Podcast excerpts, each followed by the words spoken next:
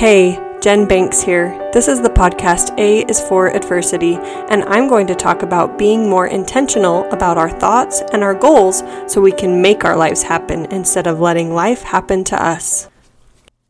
Hello again.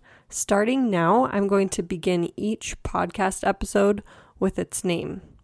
This is so that if you're doing housework or you're out on the go, you'll have an idea of what I'm going to talk about before I do. This is episode number four, Chasing Meaning. This podcast episode is sponsored by Sherry Fernandes, and I've mentioned her before as one of the amazing life coaches that I've learned from.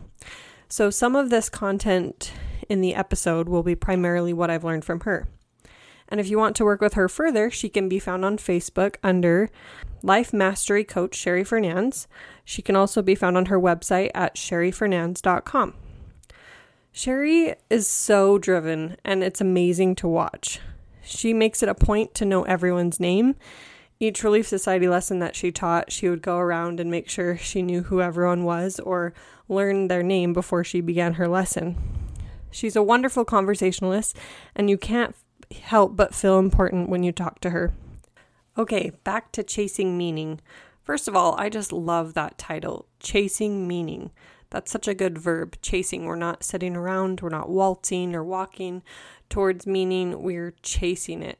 As human beings, we seek for that value, that purpose in life that we want to glean. There's a quote that says, "The purpose of life is life of purpose." And that's the very first quote in my original quote book. I just love it and feel like it's so true. It's interesting though, because I know some women are stay-at-home moms and they feel totally fulfilled doing that. There are other moms who are working moms and they feel totally fulfilled doing that. It's not necessarily what you choose, it's how you choose to think about it that makes life have meaning. So goals in life are how we reach our potential. Purpose turned into action is passion. And I know it's much easier for me to reach a goal when I'm passionate about it. Working with Sherry, I learned that there are seven categories in which you can set goals. These are relationships, physical, financial, business, lifestyle, mental, and spiritual. When making our goals, we can set one to two in each category, and we'll want to first determine what types of goals they are. Are these things that we want to accomplish daily, weekly, monthly? And based on that, we can track those goals. Tracking our goals is how we stay accountable. It's much more than just willpower and grit. When completing our goals, we are changing our mindset as we figure out what's possible or even defy what's impossible.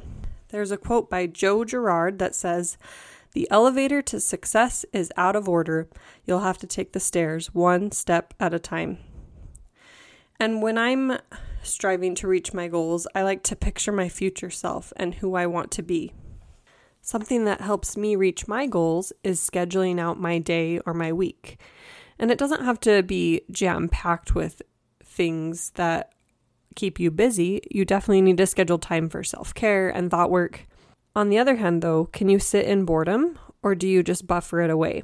There are definitely times in life when we have to wait or be patient, and that's what we're supposed to be doing. Jody Moore says you're either taking massive action or passive action. And I know this is true with goals.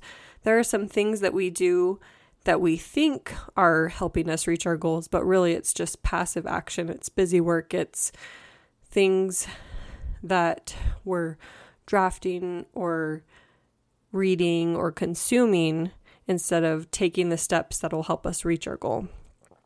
I talked last episode a little bit about self-care and how it's figuring out what your needs are and then meeting those needs. I haven't delved a lot into thought work and exactly what that looks like. So I wanted to take a little bit of time and explain that here, especially because all problems that we have, quote unquote problems, are thought problems. They're what we're making it mean.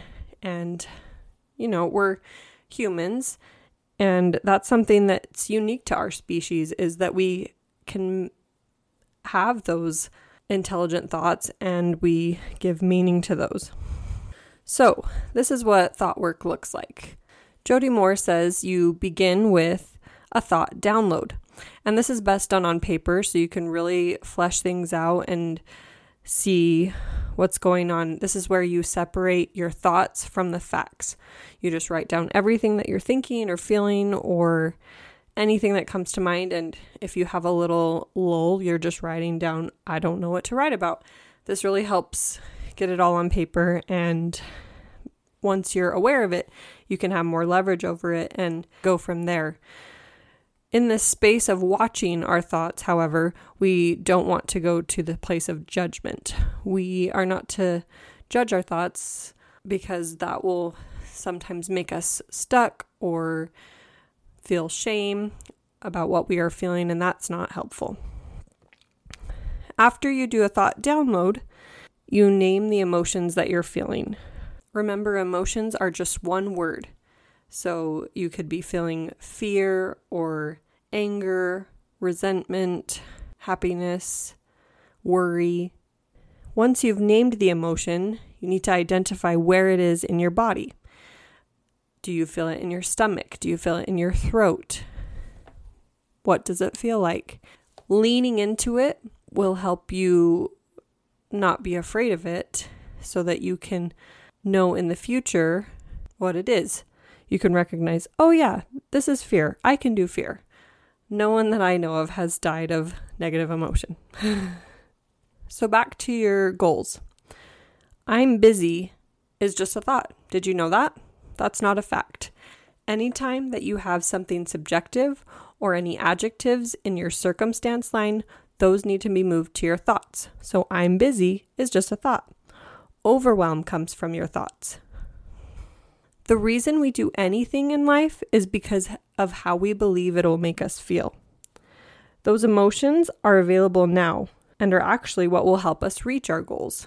If we want to feel happy, we don't have to wait until we reach our goal to feel happy.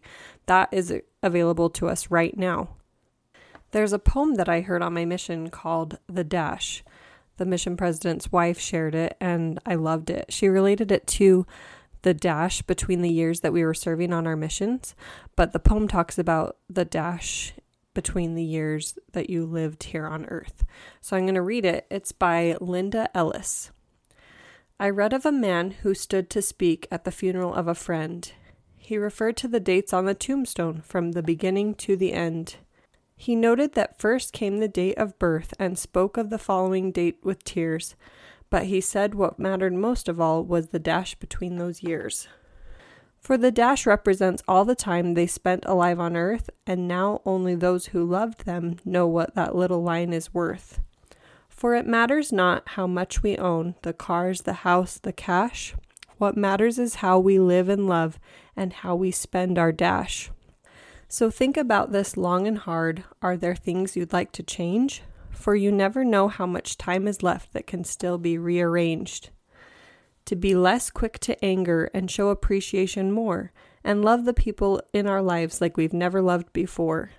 If we treat each other with respect, and more often wear a smile, remembering that this special dash might only last a while. So when your eulogy is being read with your life's actions to rehash, would you be proud of the things they say about how you lived your dash? Your Weekly Wisdom is this, by Diane Ackerman.